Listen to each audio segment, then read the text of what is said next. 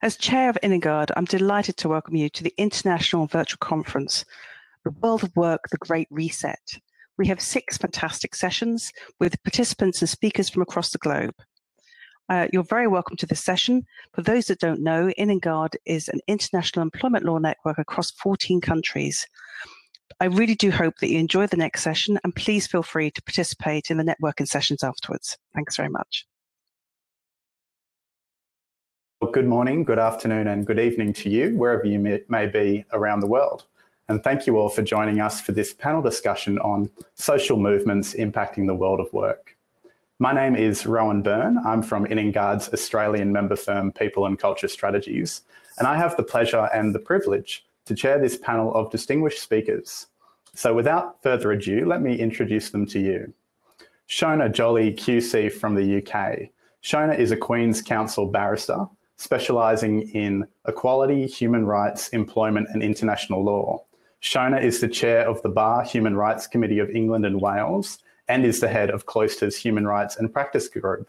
Welcome, Schona. Thank you very much. Maria Eugenia Gay Rosell from Spain. Maria Eugenia is the president of the Catalan Bar Council, president of the Barcelona Bar Association, the vice president of the Spanish National Bar Council, along with a number of other presidencies. She is a highly acclaimed lawyer, a master in mediation, and the founding partner of the law, law firm Gay Rosell and Solana. Welcome.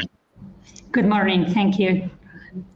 Our third speaker is Beth Hale from the UK. Beth is a partner at CM Murray, specialising in employment and partnership law, and also acts as the general counsel for the firm. Beth has significant experience advising on all aspects of employment law, including discrimination, and also provides day to day advice to employers on HR and management issues, such as grievance procedures. Welcome, Beth. Thank you. So thank you again to our panel and to all our attendees for taking the time to participate in this virtual conference. You will all see that on the right-hand side of your screen, there is a chat pane with a section titled Q&A. You are encouraged to get involved in this discussion by typing questions into that Q&A chat pane. And while I can't guarantee that we will get the chance to address your questions, those questions may be matters we can discuss during the networking session immediately after this discussion. So 2020 was a year where conversations at home, at work, and in the media were primarily focused around the impact and management of the COVID-19 pandemic. But amongst this COVID-19 discourse, we saw a powerful resurgence of the Black Lives Matter movement. And now in the beginning of 2021, particularly in the Australian context, it seems that there is again a focus on sexual harassment in the workplace and the Me Too movement. Maria Eugenia, I'd like to start the discussion with a question for you. Why have social movements like Me Too been so successful, and why is it so important to support them in times of COVID 19?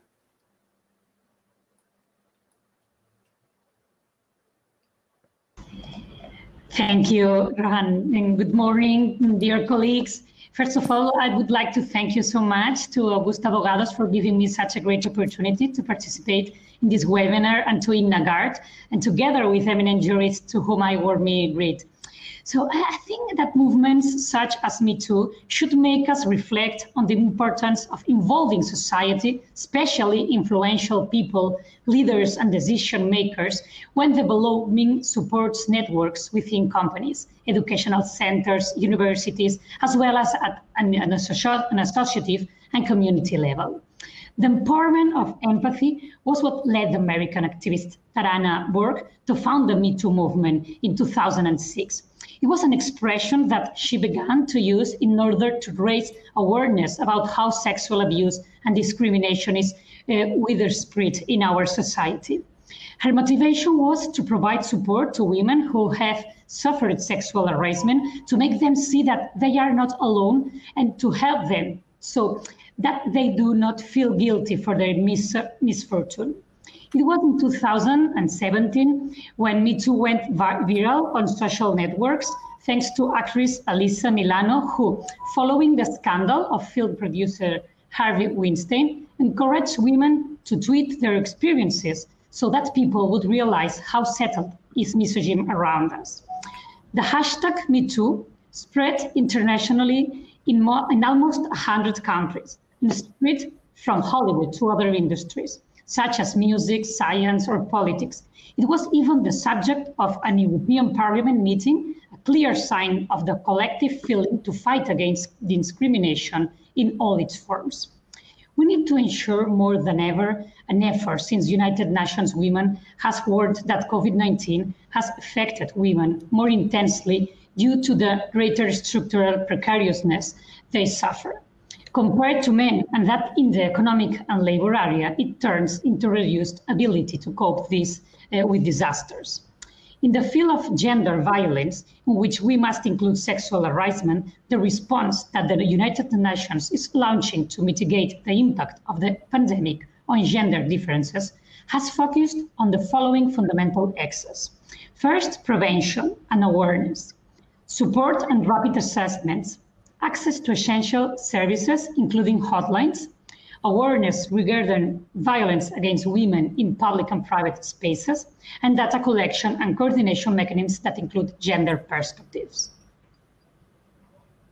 Thank you. So Beth and Schona, feel free to, to jump in here at any time. I want to pick up on what you said, Maria Eugenia, about those three things that the Me Too movement is trying to emphasize in, in a response to the Me Too movement. The response should focus on prevention, providing support, awareness, and it's got to be a rapid response. How, how do those things impact on the workplace and the Me Too movement or sexual harassment more specifically in the workplace? Are we, are organisations responding in that way? Yeah, so I think I, mean, I think the Me Too movement has caused a kind of sea change in in workplaces, certainly since 2017, and in attitudes to sexual harassment. Firstly, in attitudes to reporting, that I think um, there is, you know, people are really encouraged. I, I mean, I, I, obviously don't speak for all workplaces, but I think that there is much more of an attitude that people um, can report and should feel able to report. There's also much more of a of an attitude that um, people should feel able to report when they witness, so bystander reporting, when they witness harassment in the workplace. And I don't think that that has happened everywhere, but I think that there has been a real change in attitude to that. I think there was definitely a huge change in awareness. People know their rights much more than they did before, and they know what sexual harassment is much more than they did before and they know you know what what is involved and, and how to deal with it and i think a lot of employers are getting much better at putting in place policies and processes um, to deal with that and so that people know know how to report internally. I, I don't think it's quick enough. Um, I think uh, I, I, absolutely agree that it has to be a rapid change and it is not perhaps as rapid as it ought to be. And I think that it varies wildly from industry to industry and i think industries where there have been big public issues mm. are now you know are changing more quickly than ones where there's where that hasn't happened yet so you know you talk about law having its me too moment or you know finance having its me too moment or you know there are plenty of industries which have not yet had their kind of public me too moment and those ones are not changing as rapidly so i think it does take some kind of event in, in a particular industry for, for change to happen mm. And when we speak about this awareness that the Me Too movement is bringing to the workplace, do we think it really is a situation where people do have a better understanding of what they should or should not do in the workplace when it comes to sexual harassment? Or is it simply that more people are saying, and perhaps with a bit more uncertainty, oh gosh, I really need to be more careful about what I do, who I do, and where I do it? Yeah, interesting question. I think um, I think people are more aware of what is acceptable whether they thought it was acceptable before or not i suppose you know or, but but thought they could get away with it i suppose that's a different question. Yes i think that you know that that that you know there may have been situations where people knew that what they you know knew that the conduct they're engaging in was not acceptable but you know knew also thought that they could get away with it. And i think that you know that that has changed. And i think there has been a real you know we've seen some high profile uh, uh, men, it is normally men, um, lose their jobs over uh, over sexual harassment issues, where previously probably what would have happened is that they that the issues would have been slightly brushed under the carpet. The more junior woman would have been kind of shuffled out quietly and paid off, and the the sort of powerful man might have stayed. And I think we are we are starting.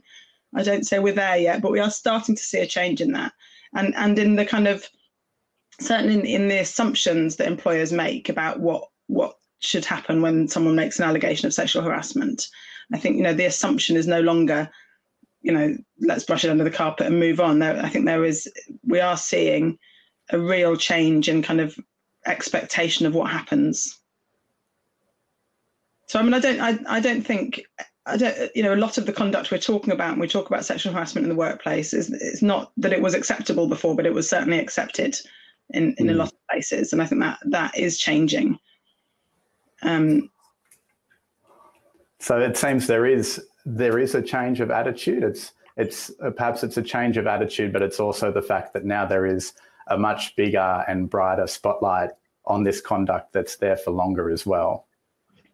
Yeah, I think that's right. I think that's right. I think it has put a real spotlight on it, and you know, further incidents that occur and further stories that make it to the front pages um, keep shining that spotlight, and I don't think it's going anywhere. Um, I, and I think it needs to. That spotlight needs to. You know, it, Me Too was not a kind of one-off, quick flash in the pan moment it's a continu- you know it's a continuum and actually there's plenty of change that still needs to happen um, and you know we're certainly not there yet and mm. i think it's driving also change in not just sort of anti-sexual harassment change but i think it's driving change in um, you know attitudes to gender equality yeah. to equal pay i think it's it's it's it's driving other change beyond its kind of immediate remit I think Beth, I just um, I, I, thought I'd just um, step in there because um, one of the things Eugenia was talking about was rapid change, mm-hmm. and I think when you when you think about sexual harassment and the changes that we have as lawyers have seen in workplaces ourselves, I think it is really important to set it in this wider context of change within the workplace because ultimately, I mean, people knew sexual harassment was the wrong thing to do three years ago or four years ago. They, they knew it. They just they either got away with it because um, they thought they would get away with it, and there wasn't a, a, sort of systemic structure which empowered women to come forward. Um, or there were, you know, for example, you know, not other women that that that someone might come forward and speak to, and you know, and one of those issues that that's I think highlighted is lack of structures within workforces where there's a you know to use that common word now safe space but where there is actually an environment in which um, women or victims of other discrimination or harassment are able to come forward and speak and to be believed and one aspect of that is about procedural structures within workplace and changing those procedural structures but another aspect of that is is, is equality more broadly mm. because harassment and victimization and discrimination often do take place where you have smaller numbers of women, less powerful groupings. Um, and that's been a system that we've lived with in workplaces for so long, and we still see it in, you know, boards that are not equal, etc., boards of directors, senior employees uh, within workforces, etc.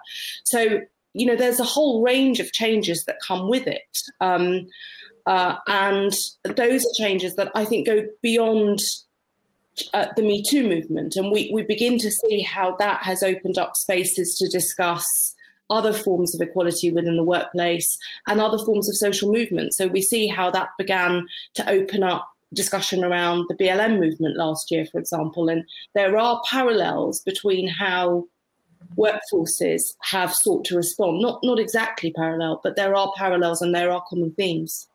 Mm. And on those structures and, and, moving away from just harassment but to equality, um, Maria Eugenia, I understand that in Spain there is a thing called an equality plan. Uh, do all companies have to have an equality plan? Yes, Rohan. In Spain, companies uh, with more than 100 employees are obliged uh, to carry out uh, an equality plan, being the prevention of sexual harassment based on sex one of its essential contents, really. Uh, in this case, Barcelona Bar Association has developed an ambitious equality plan which has been designed not only to be applied internally, we have 200 employees, but also to serve as a model for law firms in accordance with a guide that we have prepared to help lawyers and female lawyers uh, to the implementation of equality programs within their firms uh, with concrete and effective actions, such as, for example, the incorporation of the gender perspective in all the bar's training plans, the development of an inclusive language protocol and the use of image consistent with the diversity of a group uh, like ours, uh, the promotion of actions to fight against gender violence, to make visible the female talent and the, con the contribution of women lawyers and juries. I think it's really a very important point to, to make this uh, visible um, work uh, for, for women lawyers. Then it's uh, important to uh, the opening of a, com mm, a complaint channel so uh, that lawyers can inform to the bar about situations that are considered discriminatory, like uh, sexual harassment that they are suffering. We know all of us that sometimes that's happening in the law field, so it's important to, to attack and to um, help them to to communicate this situation. And, or, for example, the creation of an equality level for those firms committed to equality and conciliation, among many other actions. Uh, mm, companies, uh, I think that can negotiate with the employees. Uh, so it's important to have a, a representation uh, of women there. No, the preparation and dissemination of codes of good practices. It's really very important also, as well as carrying out information campaigns or training actions. Uh, the awareness of employees against sexual harassment and information on how to act when things type of behavior is detected is essential to prevent the victim from mm, feeling defenseless or misunderstood. Uh, it's very important they have all the tools to react at this situation. Mm, gender equality and the empowerment of women constitute one of the axes of the United Nations 2030 agenda, uh, having been specifically contemplated in Sustainable Development Goal number five. So our commitment has to be very strong, and it's a sign that the public authorities, institutions, companies, and civil society as a whole, we must do everything in our power to prevent, detect, and attack any situation that leads to a di direct or indirect discrimination. So uh, I think that equality is today an inseparable element of a society mm. that aspires to be truly democratic, you know? Mm. Beth, Schona, is there a, a, similar situation in the UK where the Me Too movement has led to a, a change in, in the law or imposed a, a, reporting requirement or an equality plan, anything like that? So uh, has, it's led to various inquiries and consultations um, so the the um, UK Parliament has had done a, a, inquiry. The Women and Equality Select Committee of the House of Commons has done an uh, inquiry into sexual harassment in the workplace and an inquiry into the use of non-disclosure agreements, um, mm. which is sort of related to the sexual harassment issues. Um, they've made various recommendations. Um, other bodies, the the UK equalities regulators, also made various recommendations on on potential changes to the law not much has actually happened in practice. I mean, you might say the government's had some other things on its plate in the last few years, but um, you know, we've we've Brexit and the pandemic, but I think it's a it's a matter of I think concern certainly that that there there have been a lot there's been a lot of talk, but not much actual action. Mm. What's your what's your take on that in relation to non-disclosure agreements? as a result of a sexual harassment lawsuit. Is that something that um, should be encouraged, at least from the organisation's perspective, to put an end to the matter, or is that something that really stifles um, the person that is uh, the victim of the sexual harassment? I, mean, NDAs are obviously a pretty have, have come, you know, become a really controversial issue in sexual harassment cases, um, and I think you know different people have different views on them. My view is they do have a place, but I think they need to be really, really clear. And where they've been used in the past to stifle um, disclosures, valid disclosures, for example, to the police or to the regulator, or um, you know, or, or, to hide patterns of behaviour. You know, the Harvey Weinstein case is an obvious example. Um, I think you know that they, they have to be used very carefully and appropriately, and most importantly, the people who are signing them, the individuals who are signing them, have to understand what they are prevented from saying and what they are not prevented from saying. And I think the problem is the problem arises where they're used in a in a sort of oppressive way and to give the impression that they are um, that people are prevented from saying more than they are actually prevented from saying. So I think what and that I mean that we have seen a, a real change in legal practice in how NDAs are drafted. Um, while they used to be you know, often used in, in just as a kind of knee-jerk standard clause in a contract in a settlement agreement after a claim, um, rarely negotiated, um, just sort of signed up to. They are now much more likely to be negotiated. I think people are giving them much more careful thought. Um, lawyers are thinking about whether you know whether and, and are encouraging lawyers, uh, encouraging employers, I think, to think about whether you need an NDA in a particular case, and if so, what the purpose of it is. It's that, that they are they're being thought about and considered much more carefully than than they were before. I think. Mm. And the the I mean the Solicitors Regulation Authority in the UK issued a warning notice in 2018 to in March 2018 about the use of NDAs, um, which is you know it has it has changed practice I think and changed the way people think about NDAs. But there's I mean they're certainly still being used. Mm. We had a, a similar um, concept in in Australia, a particular um, state of Australia, Tasmania, had a had a particularly old law dealing with not in a workplace context, but sexual assault and um, and rape more more broadly. And the law did limit what a person could say um, after they had been made after they were a victim of, of sexual assault or rape, and that was overturned at the end of last year. So I think there is um, there is an impact from these movements both within the workplace and in the broader community. But I want to come back to what we're saying about the way that these sorts of claims are responded to in, in, a, in a legal setting, um, and particularly with respect to litigation. So we might say that there's a change of emphasis when it comes to the settlement deed itself, what, what that does include and doesn't include in terms of confidentiality. Um, do we think anything else has changed in how an organisation might respond to a law a lawsuit relating to sexual harassment? Sometimes I get the feeling that organisations are more worried about the consequences of receiving a sexual harassment claim than they are about the actual validity of the claim itself and what that might mean for their organisation. Yeah, I mean, I think that's definitely an issue that you know pe- people view employers view um, harassment as a litigation risk rather than a cultural problem, mm. and I think that, that is a sort of attitudinal shift which is happening, but happening slowly. I think that you know it, it it's all about avoiding a claim rather than making sure that you are fostering a culture where people feel safe and people feel able to speak up and people people feel able to talk about issues that they have come across in the workplace. Um, and I think you know we've talked about rapid change. I think that kind of change you know is taking time. Um, and I think, but I think that's the key shift. It's not, you know, harassment shouldn't be viewed as a as a litigation risk. It should be viewed as a cultural problem. Mm. And I've seen on the Q and A, someone's asked a question about whether um, whether the panel thinks that actually education on this kind of issue should start at, at, grassroots level, at kind of education school level, rather than in the workplace. And I think that's absolutely right. It's not, you know, um, it's not just down to employers to educate their staff on, educate their workers on how to how to behave in the workplace. It does, you know, it, it, it is a societal issue and it ought to start earlier. But that doesn't that shouldn't take away the responsibility that employers have to to ensure that they are fostering a culture where people where sexual harassment doesn't happen and where if it does people feel able to speak up about it mm. and beth i like that point that it's not just about sexual harassment happening it's about creating that culture where people do feel safe um, mm. and, and similarly it's not about whether someone has engaged in conduct that would meet all the legal criteria of sexual harassment um, maria eugenia what happens to those behaviours that are not clearly defined by law as sexual harassment, but are still offensive or inappropriate?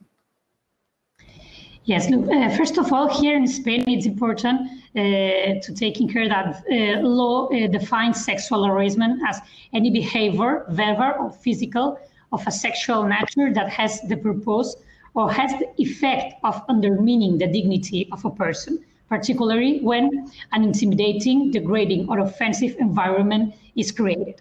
So there are a lot of uh, conducts that are out of this uh, definition, and companies uh, will have to adopt necessary measures to prevent such situations from occurring, as well as to articulate relevant mechanisms so that those who have been victims of this type of behaviors can report them in order, uh, as I told, uh, to adopt appropriate corrections and that the corresponding uh, responsibilities are clarified. And I think it's important that um, there are some behaviors um, that despite not being criminally punishable, as you uh, said, at least in an obviously way taking into account the current regulatory framework, should be considered sexist as therefore unworthy as stated in the equality plan, uh, law of 2007 here in, in Spain. I think it is important to fight against direct discrimination, but also to guarantee a healthy work environment, uh, an obligation of the companies. Uh, this uh, healthy work environment free of inappropriate and sexist attitudes that can make other employees uncomfortable because of sex, in particular to women. So our um, attitude has to be very active to detect these uh, particular situations and to fight against them. So. Understand.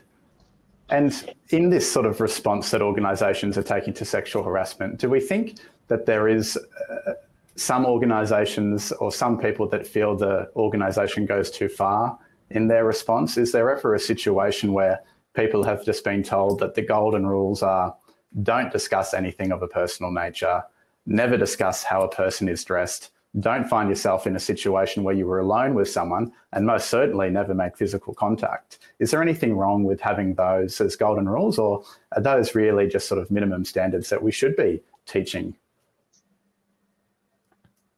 So I think uh, I mean I think there's been a pendulum swing, hasn't there? And you know, some some people might say, well, actually, it's kind of swung too far, and we now have this situation where no one can actually engage with their colleagues at all. I have to say, I don't really buy that. I think people know where the lines are, people know where the boundaries are, and um, in, if they actually, you know, take it upon themselves to think about it, people know where the boundaries are. And I just think you, you know, people, I think having golden rules around just not putting, not putting anyone in a situation which makes them feel uncomfortable, um, you know, and, and training people on what is and isn't appropriate. So really good training on you know, not the sort of tick box exercise that a lot of uh, a lot of organisations have historically done, but proper training on what, you know, what is appropriate and what isn't. Um, how how sort of a bit of insight into how other people view your behaviour. So that I think I think what's been a really um, an interesting sort of thing that we've seen in our work is people come people so often say well i didn't realize and i'm not excusing any misconduct but i didn't realize how i was seen by my juniors i'm recently promoted i'm i you know I, I, view myself as kind of one of the one of the you know one of the gang in my workplace and actually i didn't realize that people saw me differently from that and that so so it's sort of getting people to think properly about how their behavior is perceived and getting people to focus on on what is and isn't appropriate. And I don't I don't think, you know, that you don't need, I don't think, to have a rule saying, you know, you must never, you know, make physical contact with a colleague. Then, you know, you might have a colleague with whom that is totally appropriate. It's all about judging the situation. And I just think it it isn't that hard.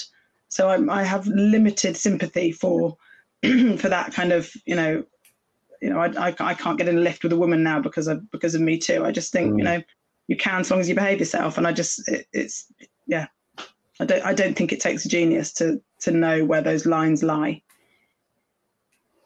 Schona, I'm interested. We haven't heard from you in a little while.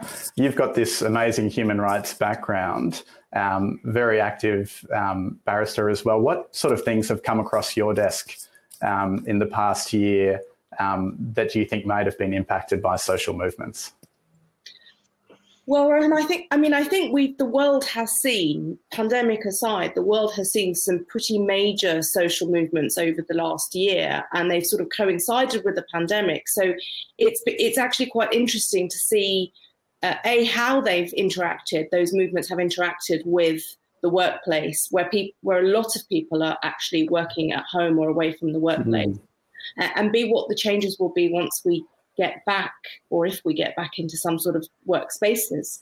But notwithstanding that so many people have been away from the workplaces, um, there are all kinds of movements, the Black Lives Matters movement, um, environmental protests, um, and, and, now very much more recently, you know, anti-mask, anti-lockdown mm. movements.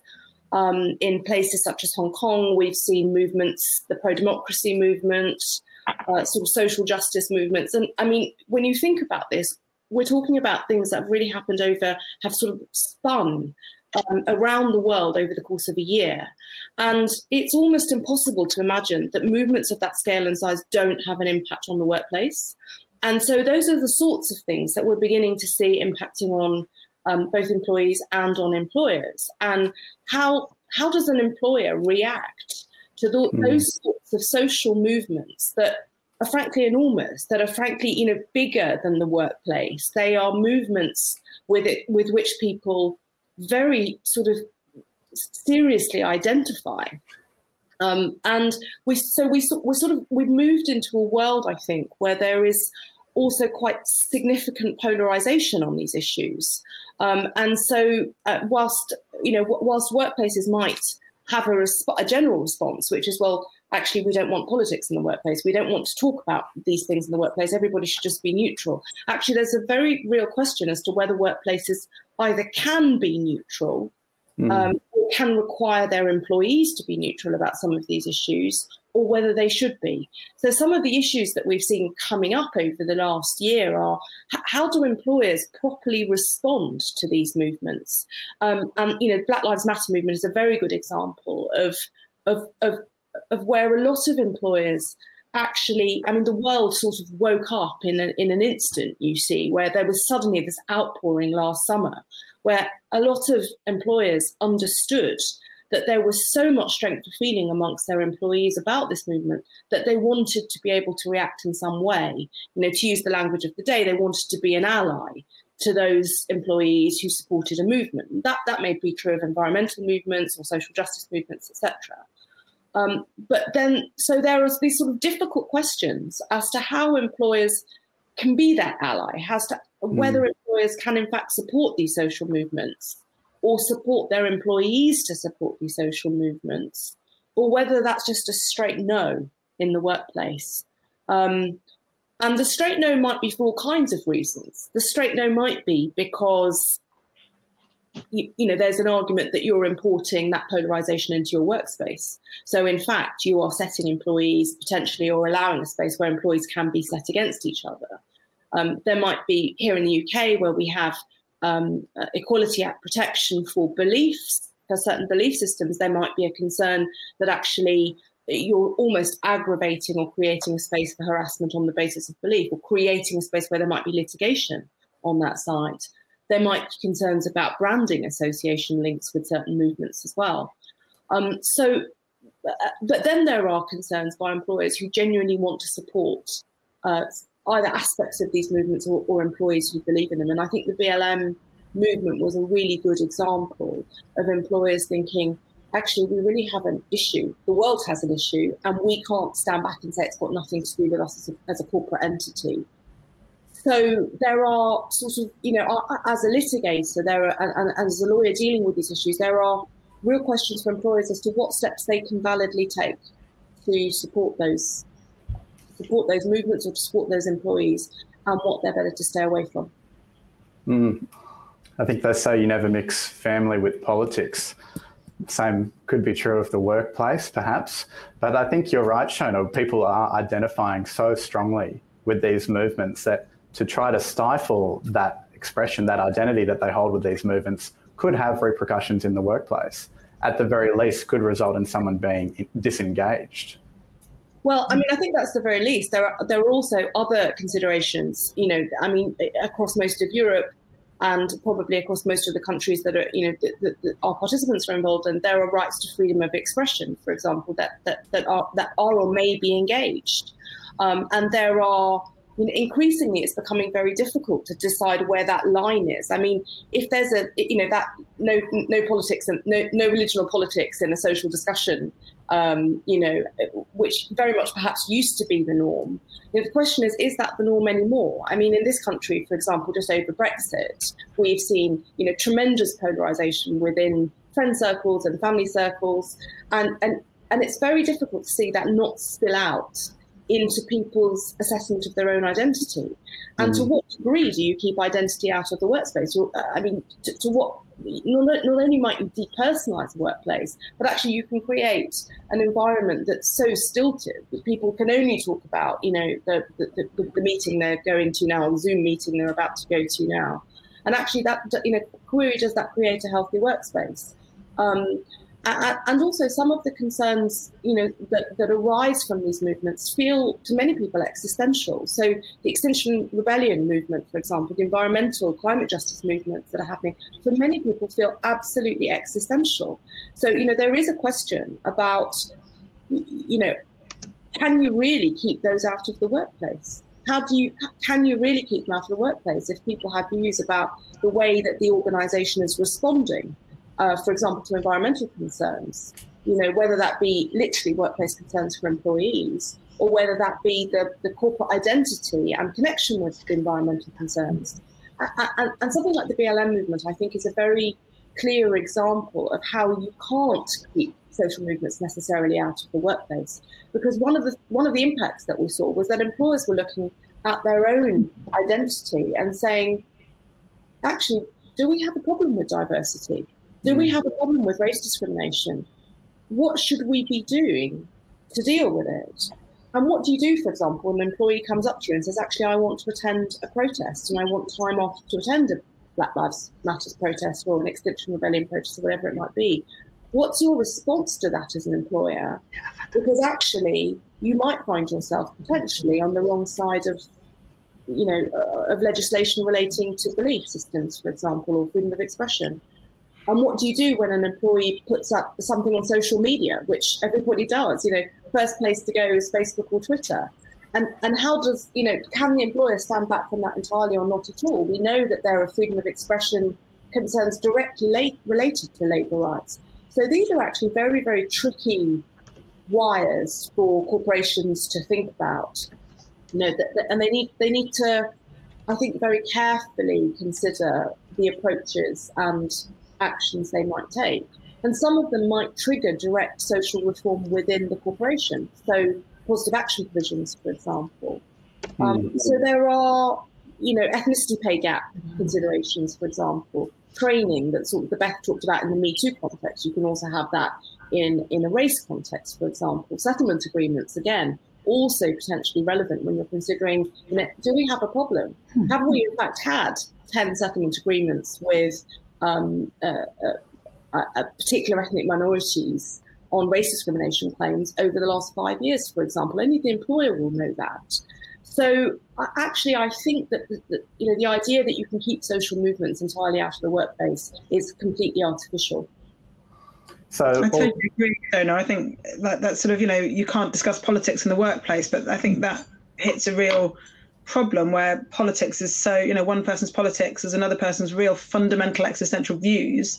And i think that you know where where do you draw that line? It's impossible i think. And i think better to um, for employers to allow those discussions obviously to allow those discussions and and and generate debate and discussion in their workplace rather than try and stifle it Mm, in a very respectful way, of course, and I think that's where respect is setting setting those boundaries as to how those conversations can occur, rather than turning a blind eye completely or trying to shut it out completely, is probably the best way forward. Um, you might remember we had a, a rather famous um, rugby union player, Israel Folau, who had his employment terminated not too long ago, um, allegedly because he was expressing his religious views. Now, the employer's position for that, which who we acted for, was that it's not so much the expression of those views, but how that expression has manifested and the harm that those views are causing to others. That is why it was a breach of the particular code of conduct. Hmm. There's actually been a lot of cases like that, Rohan, um, in the UK as well, where you have, uh, I mean, religious belief is a particular, has been sort of the, at the crossroads, if you like, of that consideration of uh, competing rights, if you like, that employers have had to deal with. But my sense is that in increasingly secular societies and in societies that have stepped very far away from homogeneous, uh, from, from sort of hom- homogenous population of staff, I think the issues of the future are going to relate to beliefs because actually increasingly young people identify with these social movements and the younger workforce identify with certain aspects of different social movements in the way that at one time perhaps workforces identified with a particular religion or a particular nationality or something like that. So actually the idea again that we can hold workforces to a model that perhaps was appropriate 30 or 40 years ago or longer you know, today's climate, today's younger generation, to the issues that are affecting the world today, I think it's completely unrealistic. And, and, and we do need to think about how companies use both legal provisions that are available um, and hit the balancing line between creating an environment that's also free from harassment, that's safe for all employees. Uh, and those are difficult, those are sometimes very difficult lines and boundaries and require a lot of care. Mm. And I think social media is such an interesting one because this idea that you can have a kind of private life on social media totally separate from your work is so that line is so blurred now. There's no you know that really you know if you're doing something on social media even you know you used to say well don't you know don't you know make it clear that it's not the views of your company of your employer. Don't put the name of your employer on your twitter but you know it's so easy. How you can easily find out where someone works. It's not you know that making that link is incredibly easy. So i think the idea that that you know anything online is really private in that way is is kind of totally artificial now. And i think that you know em- employers will be seeing what their employees are doing um, and other people will be seeing what their employees are doing online. And that and there's that you know that yeah. there's the of expression and how that clashes potentially with you know disrepute and bring the you know the reputation of the employer and but also sort of employee relations that if people are expressing views online which uh, you know really clash with mm-hmm. colleagues then i think that you know that that creates a really difficult employee relations issue internally it's really important because i think for example as you were saying now mm, for the companies it's very important to have their reputation and now it's obviously that entities both public and private have the obligation to guarantee the level of rights of employers. And historically, it has been uncomfortable to talk about sexual harassment. It was like it was forbidden. I mean, nobody uh, talk about that. It wasn't comfortable for the companies and for the employees. But social movements really, really helped a lot.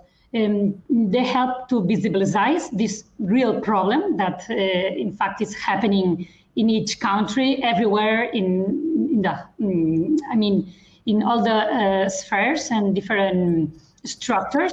So we have to help women who are suffering this um, sexual harassment uh, to to to to highlight their voice. I mean, it's very important the role that plays social media because uh, it's really very easy now to to attack the reputation of a company that is where it's happening these kind of uh, behaviors. Uh, because I think that to defend the feminism is, is to fight for freedoms. And this spirit we must continue to demand with determination. So I'm, I'm really very agree of these movements, and I think they are very necessary. It was um, a point of starting uh, to fight for this uh, reality that no one was um, so brave to take it out, you know? So uh, I think it's very important. As Simone de Beauvoir stated, feminism is a way of living individually and fighting collectively. So it's very important that we can fight against sexual harassment collectively and in in all the ways. I mean that we have in our hand to to to externalize it agree 100%. And that's part of the thing with the Me Too movement. It is so strong, as is the Black Lives Matter movement. The fact that we had such powerful protests happening in the midst of a pandemic shows how strongly people identify uh, with what that movement is doing. Do we think that all social movements are equal? For example, talking about climate change earlier, Schona, I, I just get the feeling that uh, someone printing too many emails isn't going to get the same sort of reprimand from the employer than someone engaging in inappropriate um, inappropriate behaviour towards a female colleague? Well, I think I mean I I think first of all. I, I mean, actually, I, I, don't think the comparison with respect quite works, but I understand why you make it. Um, I, I, mean, sexual harassment, for example, or racial harassment, or whatever it might be, um, is unlawful. So, so, so straight away, you're talking about an aspect of behaviour within a workplace that is unlawful. It is not yet unlawful to print too many emails. You know, some people might think it should be, but it isn't. Mm. So that inevitably means that the way in which those two issues should be treated is different. And of course, you're talking about human dignity in the center of the workplace. You know, that's what you're talking about the, the dignity of your employees and, and their own rights to be working in, within a safe workplace. So that is a different scale of, uh, uh, of issue from an employer's perspective. Now, an environmental issue is different. An environmental issue, you know, will triggers different kinds of concerns. It might consider actual reputational risks for an employee, for an employer.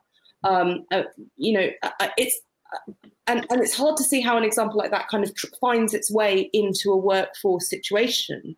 Um, what you might have is an employee who says, actually, we're wasting too much paper. I want you, the employer, to do something about it. The employer says no. You know, you might have a case before a tribunal as to whether or not you know that employee's belief in environmentalism was real and that was the reason why they were refused but i mean we, we sort of get into I mean, we're sort of into nitty gritty individual cases.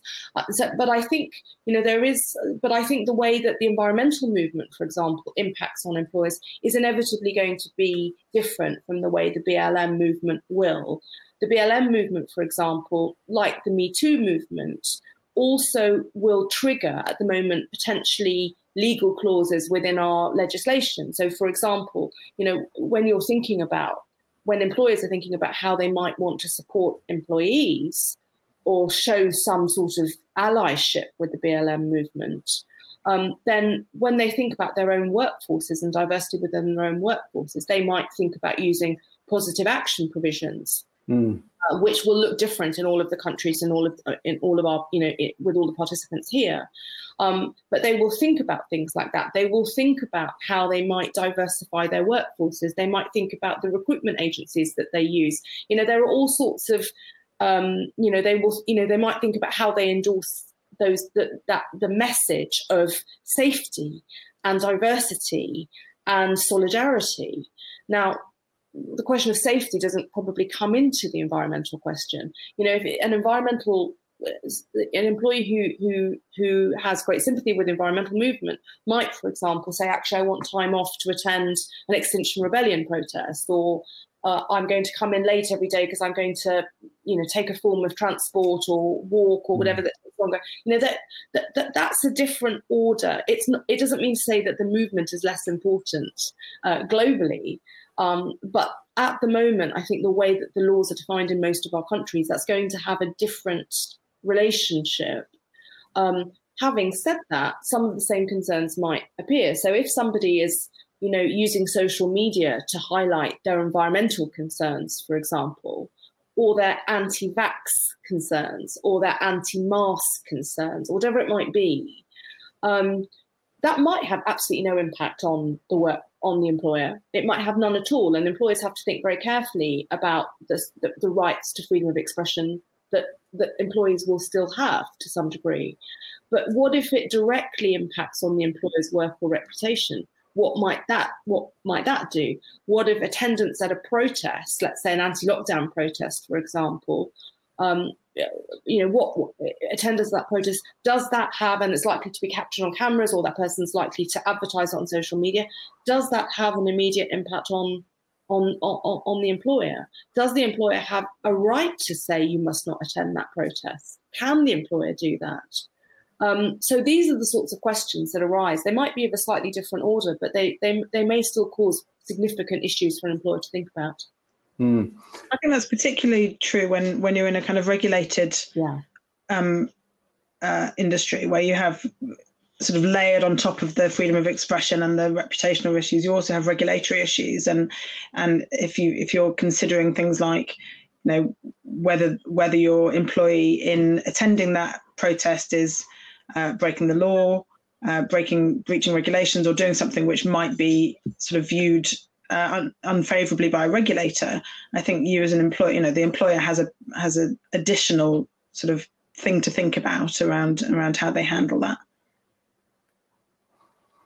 So an employer decides that they want to go out and, and collect more information about the makeup of their workforce, wants to do the right thing in terms of um, quotas or, or whatever it might be and just get a better understanding of the diversity within their business. Are there risks in seeking to collect that sort of information um, from employees, for example, with respect to privacy, or is that something that employers should all be encouraged to go out and collect? So I think, I mean, there are data protection issues in collecting data, in collecting that kind of data, and you have to be careful about how you do it. But but there are exceptions in the data protection legislation for or parameters around how you can collect that diversity data, and I think um, you could, you will be able to find a way to do that appropriately within the parameters of the data protection legislation in the UK. Certainly, um, how you use that data. I mean, you always, whenever you're collecting data, you need to think about why you're collecting it and then what you're going to use it for and, and how it how it's used. Um, but I think that certainly I think it's a useful exercise for employers to understand sort of the baseline of where, where they're at on diversity, where they're at on, on various equality issues. Um, and I think that that's really important. One one thing I agree completely with that, Beth. One thing that just makes me think about, and we haven't talked about it, but um, increasingly the world of work is being very significantly impacted by algorithms and by mm. and by AI in general. Um, and one of the things that employers will need to think hard about, and that's that's a discussion for another day. There is, you know, a, a huge role, um, both positive and negative, in terms of algorithms in the workplace. They are already a reality, however little we've realised it. And within the, the use of those algorithms will come all sorts of risks associated with potentially um, those social movements. You know, I mean, uh, so one has to think, you know, algorithms which are collecting data, which are making assumptions about individuals, for example, employees, uh, potential applicants for jobs, even about dismissal. You know, the extent to which um, relevant pieces of data, including relating to social movements, might impact on those decisions is very significant. And so it's something that I think um, employees, employers, sorry, will need to be very aware of in terms of their use of algorithms as well going forward. Absolutely. And certainly once, sorry, Marie. Yeah, no, no, no. Uh, uh, I want, just wanted to say that maybe uh, I agree with Schona that there's no uh, movements less important than others, like climate change and, and, and Me Too movement. But I think it's when it affects to the, the human being, our the dignity of the, the human being. It's I think it takes more um, more impact and and people takes it more um, strongly. You know, it's true that um, climate change and environment movement are really very strong too but when it impacts, no, uh, the Me Too movement impacts to the privacy of, of women and to the the dignity of women, I think it mm, it's it impacts more in society at, at, at that moment. Uh, um, in Spain, obviously. And in light of these movements, is it a good idea for an employer be, to be taking a, a positive stance and describing themselves as you know, not just a not racist organization, but an anti racist organization? So I, I, think you have to be a bit careful how employers have to be a bit careful how they use words and whether whether what happens when you scratch the surface. So I think you know an employer can stand up and say it's an anti-racist organisation, um, but they need to make sure that they're backing that up with with mm. you know policies and action. I think um, you know you almost all employers in the UK will have some kind of policy which says, you know, we're an equal opportunities employer and we, you know, we are committed to diversity and inclusion. Um, when it comes to actually defending a, a, discrimination claim in the tribunals, it turns out, you know, none of those things are true. So I think it, it's more about what they're doing on the ground and the reality of, of their day-to-day practices than it is about the sort of big statements that they make. Mm. Yeah, I, I, agree with that, and I also think that um, I mean, and, and also sometimes, I mean, this is true in life as well as in as life as well as in law. But um, well-meaning statements often backfire. So, mm-hmm. you know, if, you, if a company makes a, a statement um, that they, you know, some sort of statement meant to be in solidarity with movement, but without perhaps really understanding it, um, then I mean you can see easily the potential for that to go the wrong way and to create a huge public relations risk, but also you know an actual problem within the work within the workforce. So I think uh, I agree with Beth. I think you have to be really careful. I mean, some of these statements are going to be much easier to make than others, but um, I, I, think as you know, as a litigator, you think about how you unpick these statements. You know, when someone comes comes to us and says, well, what does this mean actually? If we say this, do you think it's fine? You know, I'm going to think about, well, what happens if you say that in a court of law, in, a, in an employment tribunal, uh, or in, you know, in a, in, a, in a court in some capacity? And then we start to peel back what that looks like. We start to peel back what your diverse workforce looks like, or what your environmental policies look like, or what your sexual discrimination recording of complaints looks like, or what your facilitation of those complaints looks like you know or what your seniority level diversity at seniority levels looks like. You know so you start to and also what does your training look like? Does your training look like as i have seen countless times over the last you know couple of decades of working in this field people say oh yeah i've had equality training. Yeah i've had sexual harassment training. And it turns out when you look at that what they meant was 10 minutes as part of a one hour multi, you know, um, uh, uh sort of, you know, multi-question tick box exercise. Do you do this, that, and the other? And that's it. That's their training. And I'm afraid that tends to come very easily undone in cross examination in any tribunal. But it also, I think, you know, ultimately it, it's a bad look for, for a corporation if that's what they're going to rely on. So I think um, that's not to say that all you know companies have the ability or the desire to do extensive training on all of these issues, but you then have to be careful what messaging you put out as well. So it can be a tough gig for employers out there. Practice what you preach. You've got to control employee conduct within the workplace and outside of the workplace, but find the right balance. It's been a fascinating discussion today. I want to thank you all, Schona Jolly, Marie Eugenia, and Beth Hale. Um, for everyone who attended the session, I hope you enjoyed it. Please do stick around. We're about to go to a networking session on the tables. Thank you all so much. Thank you. Thanks very much. Thank you very much.